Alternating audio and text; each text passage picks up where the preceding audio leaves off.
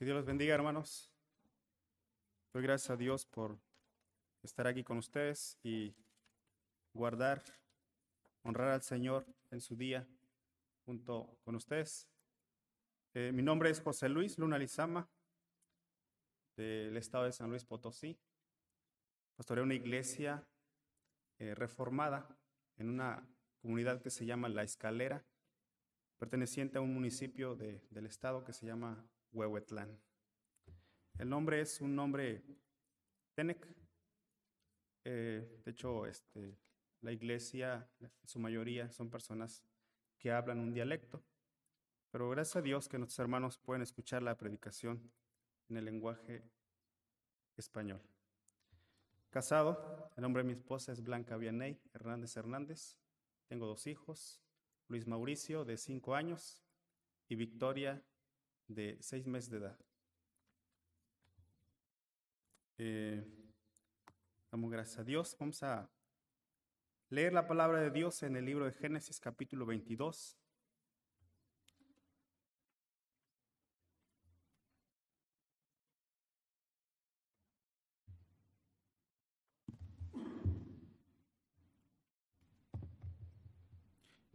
Yo lo voy a leer en voz alta, ustedes me siguen con su vista. Parte de las escrituras.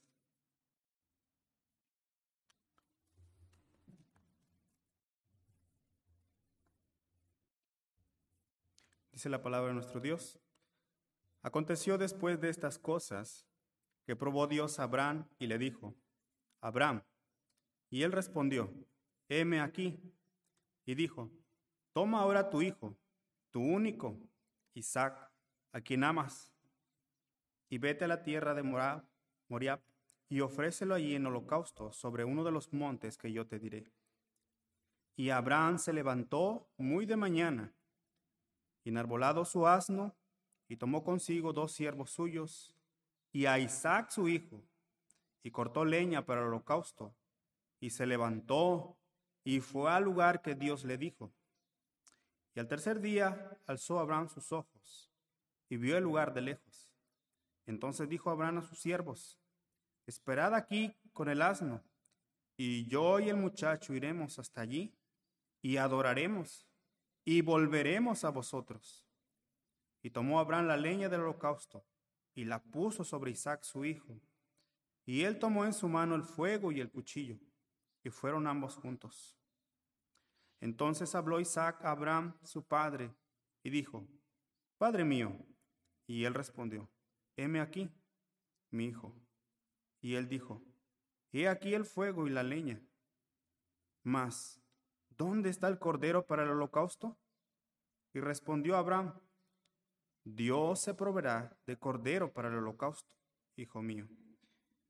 E iban juntos, y cuando llegaron al lugar que Dios le había dicho, edificó allí Abraham un altar, y compuso la leña, y ató a Isaac su hijo, y lo puso en el altar sobre la leña. Y extendió Abraham su mano, y tomó el cuchillo para degollar a su hijo. Entonces el ángel de Jehová le dio voces desde el cielo y dijo, Abraham, Abraham. Y él respondió, heme aquí. Y dijo, no extiendas tu mano sobre el muchacho, ni le hagas nada, porque ya conozco que temes a Dios, por cuanto no me rehusaste tu hijo, tu único. Entonces alzó Abraham sus ojos y miró, y aquí a sus espaldas un carnero trabado en un zarzal por sus cuernos. Y fue Abraham y tomó el carnero y lo ofreció en holocausto en lugar de su hijo.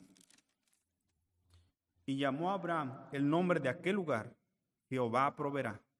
Por tanto se dice hoy, en el monte de Jehová será provisto. Y llamó el ángel de Jehová a Abraham por segunda vez desde el cielo, y dijo, Por mí mismo he jurado, dice Jehová, que por cuanto has hecho esto, y no me has rehusado tu hijo, tu único hijo, de cierto te bendeciré, y multiplicaré tu descendencia como las estrellas del cielo, y como la arena que está a la orilla del mar, y tu descendencia poseerá las puertas de sus enemigos.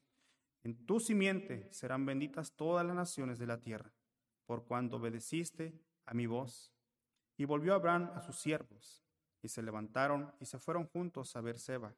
Y habitó Abraham en Berseba. Aconteció después de estas cosas que fue dada noticia a Abraham diciendo, He aquí también, Milca ha dado a luz hijos a Nacor tu hermano. Uz su primogénito, Buz su hermano, Kemuel, padre de Aram, Kesed, Asó, Pildas, Hitlath, Betuel, y Betuel fue padre de Rebeca. Estos son los ocho hijos que dio a luz Milca de Nacor, hermano de Abraham. Y su concubina, que se llamaba Reuma, dio a luz también a Teba, a Gaam, a As y a Maaca. Oremos. Te damos gracias, Padre, en esta mañana por tu santa palabra. Ahora te rogamos, Padre, que tengas misericordia y que hallemos gracia delante de tus ojos.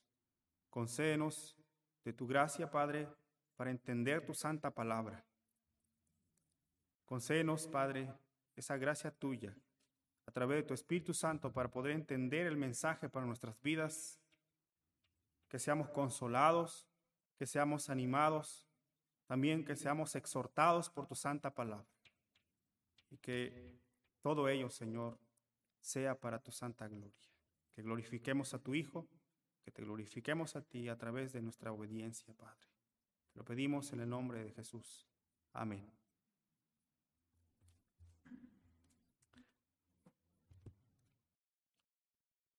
El tema de esta mañana, hermanos, es cómo enfrentar las pruebas. El tema viene, por supuesto, del texto eh, en el primer versículo.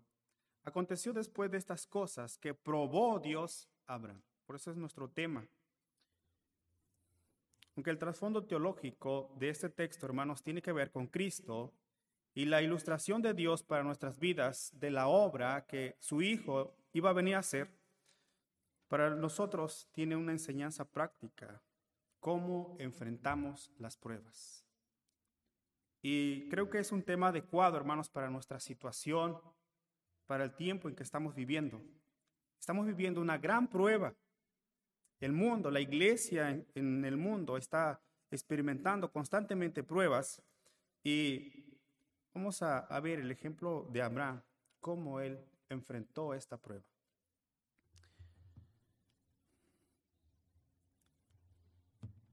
En este, en este texto, en esta historia, Dios revela la obra de la simiente prometida.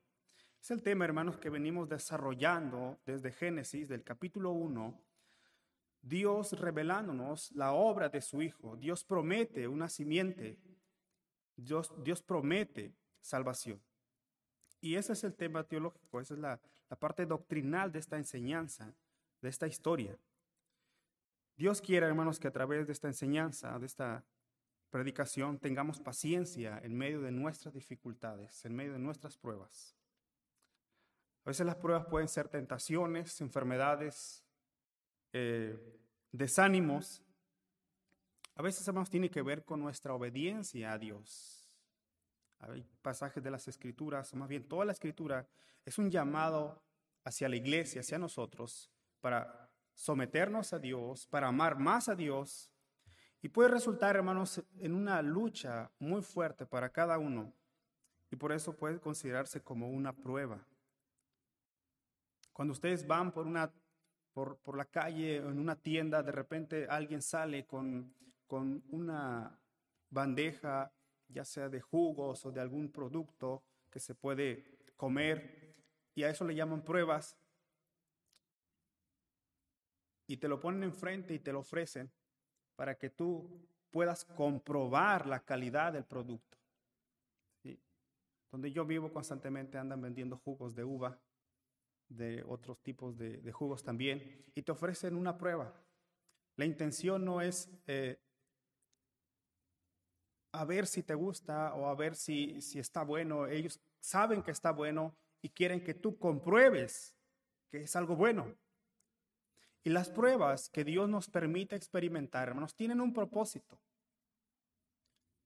Y no es un propósito malicioso de Dios, como si Dios no sabe lo que hay en nosotros.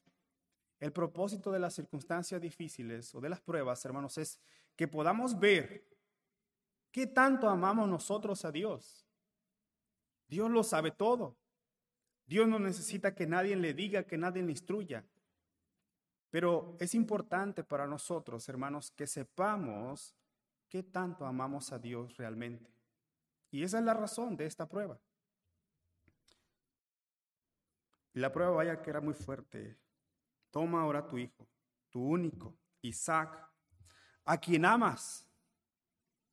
Tenemos que empezar, hermanos, diferenciando entre una tentación y una prueba. La tentación tiene la intención de hacernos caer en pecado, hermanos. Pero la tentación se, se, convierte en una prueba para que nosotros demostremos nuestra obediencia, nuestra sumisión al Señor. Entonces, en ningún momento Dios está tratando de hacer caer a Abraham. Dios, hermanos, que es omnisciente, conocía muy bien el corazón de Abraham. Pero para ilustrarnos la obediencia de un hombre de fe, Dios llamó a Abraham y le pidió que sacrificara a su hijo. ¿Queremos un ejemplo? Ahí está el ejemplo de Abraham. Necesitábamos un ejemplo.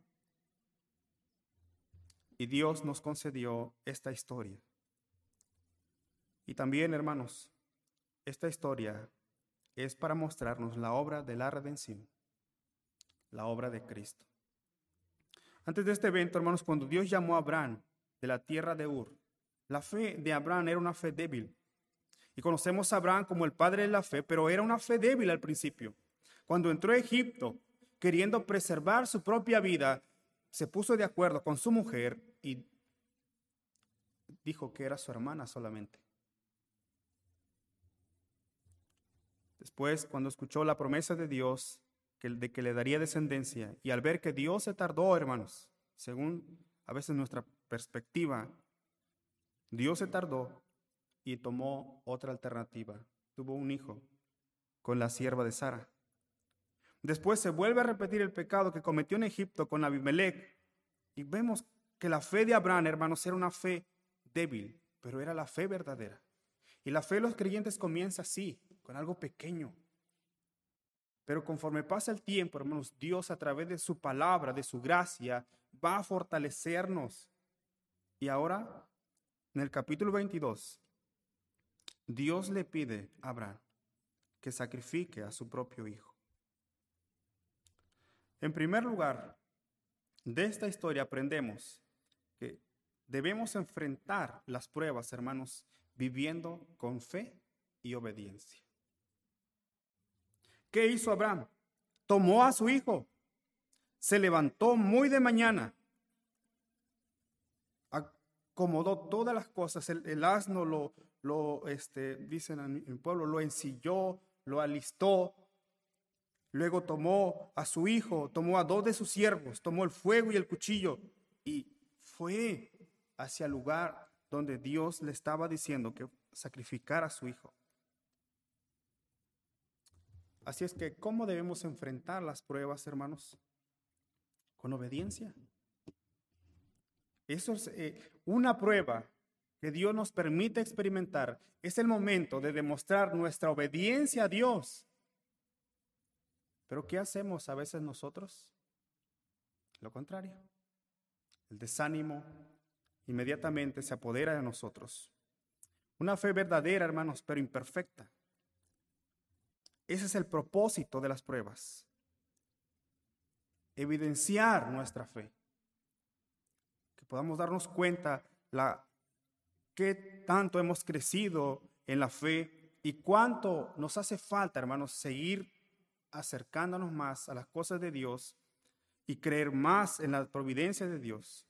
Abraham ya no era el mismo que salió de Ur. Ahora su fe estaba más fortalecida. De otra manera, hermanos, no hubiera estado tan confiado de que Dios podría regresarle a su hijo. Fíjense, dice que se levantó muy de mañana y enarbolado su asno tomó consigo dos siervos suyos y a Isaac su hijo y cortó la leña para el holocausto. Se levantó y fue al lugar que Dios le dijo. Y al tercer día Abraham alzó sus ojos y vio el lugar de lejos. Le pidió a su hijo. Ese era el, sacrificio. Después tenía que hacer un viaje largo. ¿Sí? Vean las dificultades, hermanos, de la petición de Dios para este hombre.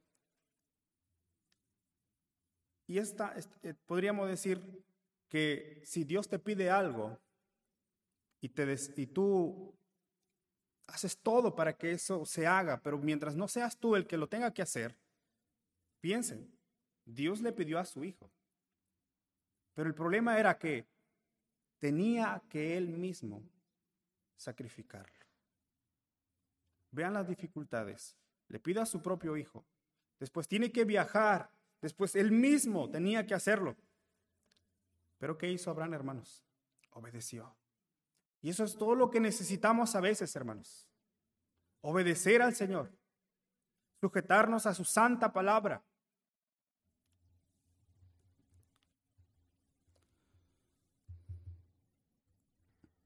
Luego dice el texto, añadiendo más dificultad al problema. Entonces habló Isaac a Abraham, su padre, y dijo, Padre mío. Y él respondió, heme aquí, hijo mío. Y le dijo, he aquí el fuego y la leña, mas ¿dónde está el cordero para el holocausto? ¿Y saben qué había en la mente de Abraham? Tú eres el, el cordero. A ti te vamos a sacrificar. Vean lo difícil que era esto. Sin embargo, debemos repetir nuevamente, Él obedeció. Él se sujetó a Dios.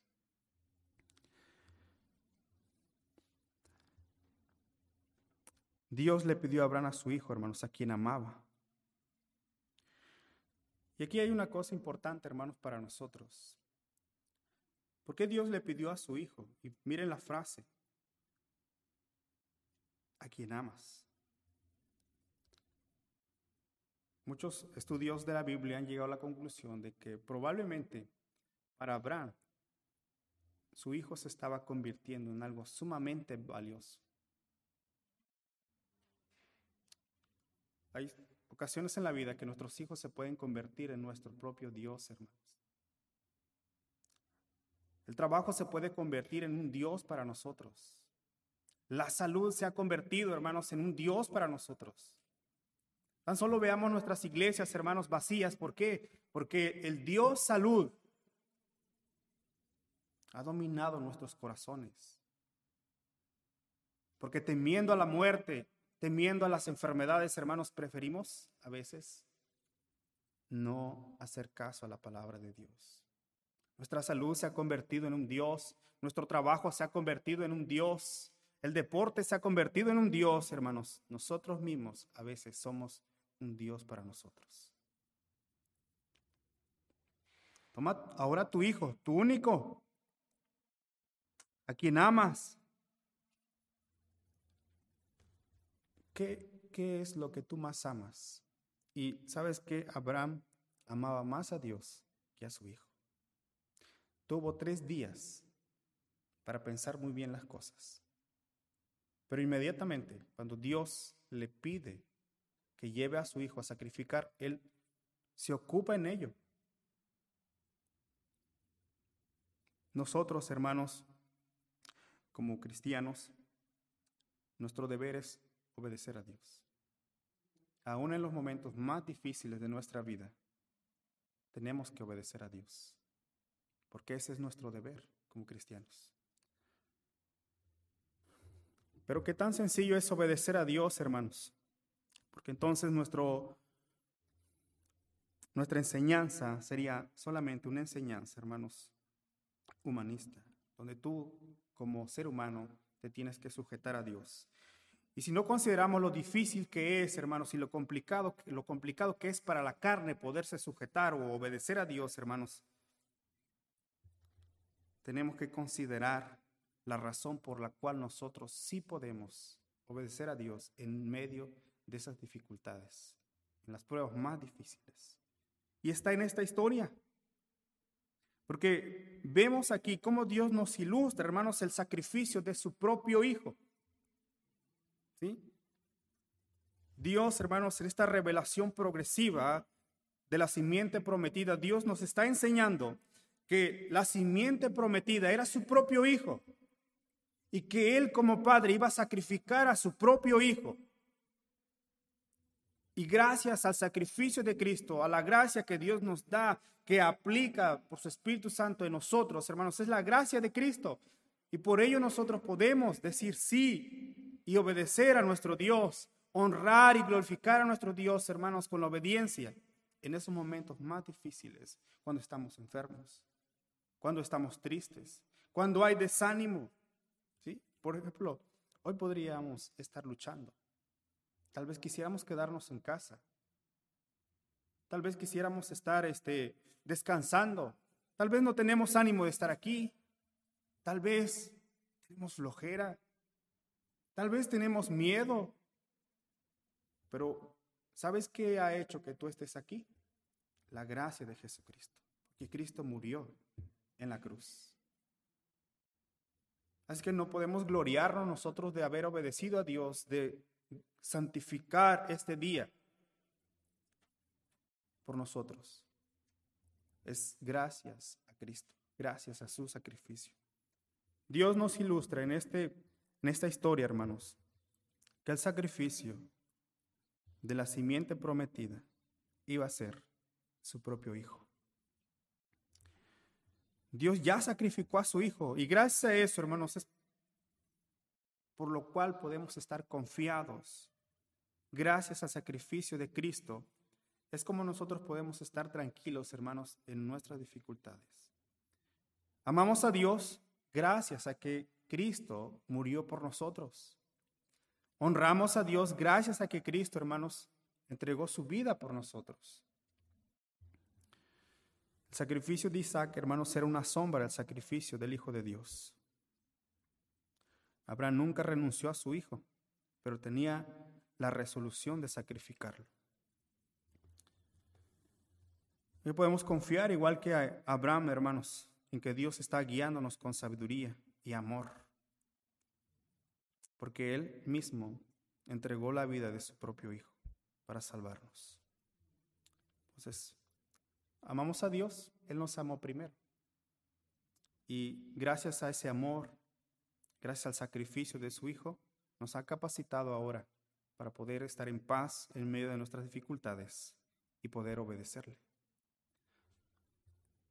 La siguiente cosa, hermanos, del texto en cuanto a cómo enfrentar nuestras dificultades, nuestras pruebas, es viviendo con fe y confianza.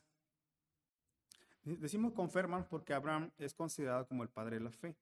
Entonces, pero la confianza, hermanos, es parte de la fe. La obediencia es parte de la fe. Abraham de alguna manera sabía que Dios podría regresarle a su hijo. Dice cuando, cuando sus siervos le preguntan, más bien cuando, cuando se despide sus siervos, dice así, iremos hasta ahí, adoraremos y volveremos. Bueno, sabía que Dios podía regresarle a su hijo, podía resucitarlo. Y luego cuando Isaac le pregunta, ¿dónde está el cordero? Respondió Abraham, Dios se proveerá de cordero para el holocausto. Lo que no sabía Isaac era que él era el cordero para el sacrificio. Tengamos fe, hermanos, en medio de nuestras pruebas y tengamos confianza. ¿Confianza en qué, hermanos? en la providencia de Dios. Si estamos pasando alguna enfermedad, tengamos confianza, hermanos. Dios proveerá. Dios proveerá. ¿No tienes trabajo? Ten fe, ten confianza. Dios proveerá. ¿Estás solo? ¿Te sientes solo? Ten confianza. Dios proveerá. ¿Estás luchando por venir a la iglesia? ¿Tienes algún problema con tu familia por venir a la iglesia? Ten fe, ten confianza. Dios proveerá. Abraham de alguna manera sabía entonces que Dios podría regresar a su hijo. Y también dijo a sus siervos, yo y el muchacho iremos hasta ahí y adoraremos y volveremos a vosotros.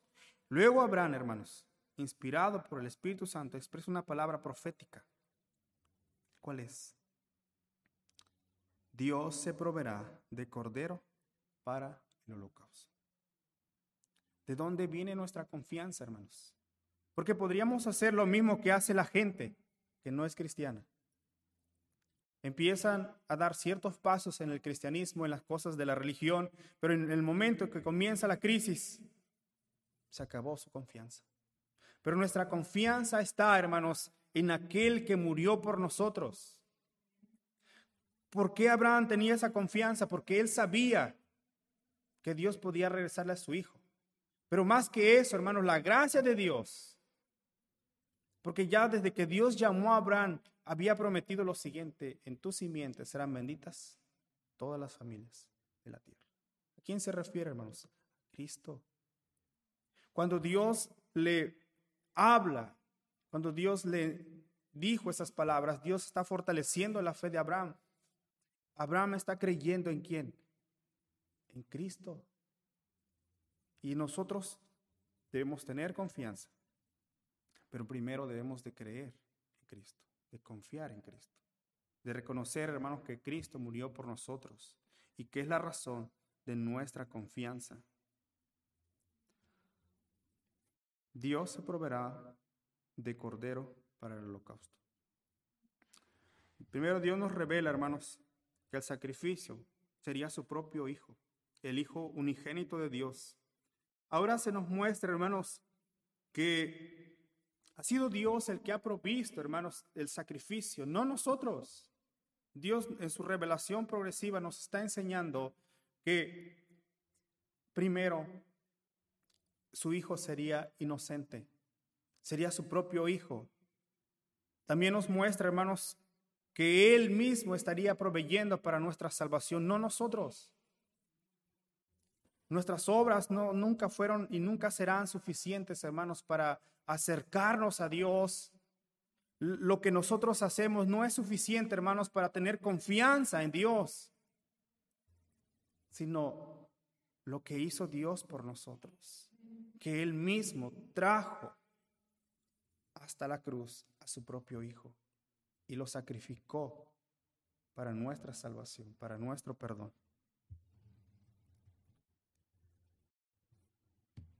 Al final de la historia se nos dice que cuando estuvo a punto de sacrificarlo, escuchó una voz, el ángel de Jehová,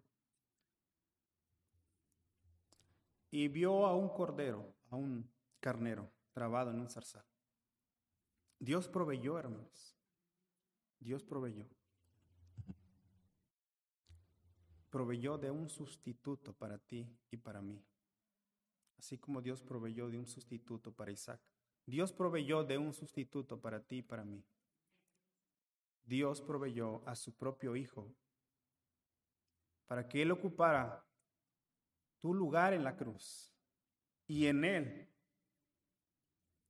Dios descargó toda su ira para que tú fueras perdonado. Esta es la historia, hermanos, del sacrificio de Isaac. Una historia donde encontramos lo que Cristo vendría a ser por nosotros. Encontramos la gracia de Dios, hermanos, y la razón por la cual nosotros podemos tener confianza en Él porque Él envió a su Hijo Jesucristo, porque Cristo nos sustituyó en la cruz. Por ello podemos tener la confianza plena en Dios, en medio de nuestras pruebas. ¿Cuál es el propósito de las pruebas, hermanos? Que nosotros demostremos nuestro amor hacia Dios, que nosotros también nosotros mismos nos demos cuenta de nuestra devoción hacia Él. Es muy fácil decir, cantar, Señor, yo te amo a ti, Ah, Señor, yo confío en ti. Es muy fácil, hermanos, salir a la calle y decir, Cristo te ama porque me ha amado a mí. ¿Sabes cuáles son los momentos más difíciles para decir eso? Cuando tú estás pasando por pruebas. Pero ¿qué hace que, estemos firmes? Cristo, hermanos. Cristo. Confiamos en Él entonces, hermanos. Dos cosas hemos dicho respecto a este tema. ¿Cómo enfrentamos las pruebas? Con obediencia. Dios llamó a Abraham sacrificar a su hijo ¿Lo hizo? Con confianza, sabía que Dios podía regresarle a su hijo. Sus palabras expresan confianza. Iremos, vamos a regresar. Cuando Isaac le pregunta, ¿dónde está el cordero? Dios proveerá, se proveerá de un cordero. Esa es confianza, hermanos, esa es la verdadera fe de los hijos de Dios. Para nosotros como cristianos, las pruebas son oportunidades que tenemos para demostrar que hemos creído en el Señor, que tenemos la plena certeza, hermanos, de que Dios ha enviado a su Hijo a morir por nosotros.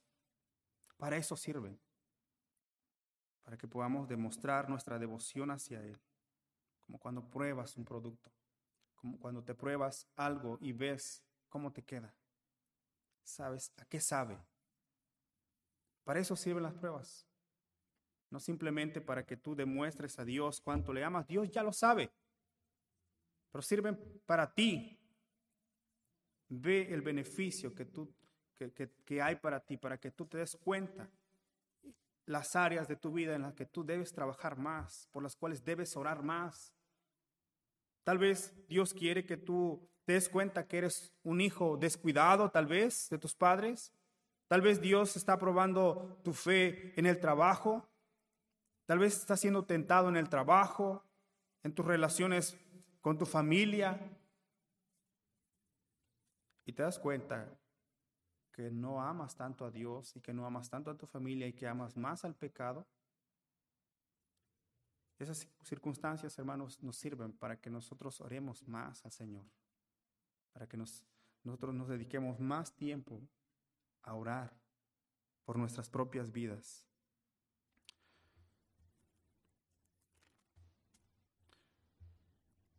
Llamó Abraham el nombre de aquel lugar, Jehová proveerá. Por tanto se dice hoy, en el monte de Jehová será provisto. Y llamó el ángel de Jehová a Abraham por segunda vez desde el cielo, y dijo, por mí mismo he jurado, dice Jehová, que por cuanto has hecho esto y no me has rehusado tu, tu hijo, tu único hijo, de cierto te bendeciré y multiplicaré tu descendencia como las estrellas del cielo y como la arena que está a la orilla del mar, y tu descendencia poseerá las puertas de tus enemigos por supuesto, hermanos, son bendiciones espirituales para nosotros. En tu simiente serán benditas todas las naciones de la tierra. En Cristo. Dios bendijo a Abraham, hermanos, ciertamente haciendo de él, de su familia, una nación grande. Pero Dios bendijo a Abraham, hermanos, cuando a través de la familia de Abraham vino el Salvador. Cristo, hermanos, es la simiente prometida en tu simiente. Es Cristo. Dios nos ha bendecido a través de qué? A través de Cristo. Hay una situación, hermanos, que debemos entender bien aquí, que algunos no, no, no logran captar. Es que nosotros no somos benditos, hermanos, por, o bendecidos por, por Israel como nación, sino por Cristo. Hay, hay, que hay un problema a veces de, de interpretación nosotros, las familias de la tierra, los cristianos, la iglesia, no somos benditos por la nación israelita, sino por la simiente prometida que es Cristo. Y por eso debemos amar a Cristo y confiar en Cristo, hermanos. Honremos a Dios, porque ciertamente ahora nos ha bendecido. ¿Con qué? ¿Con cosas materiales? ¿Con salud? No, nos ha bendecido, hermanos, con lo más valioso que hay en la existencia, con nuestra salvación. Es el tesoro más grande que Dios nos ha dado. Confiemos en Él. Ya nos ha bendecido.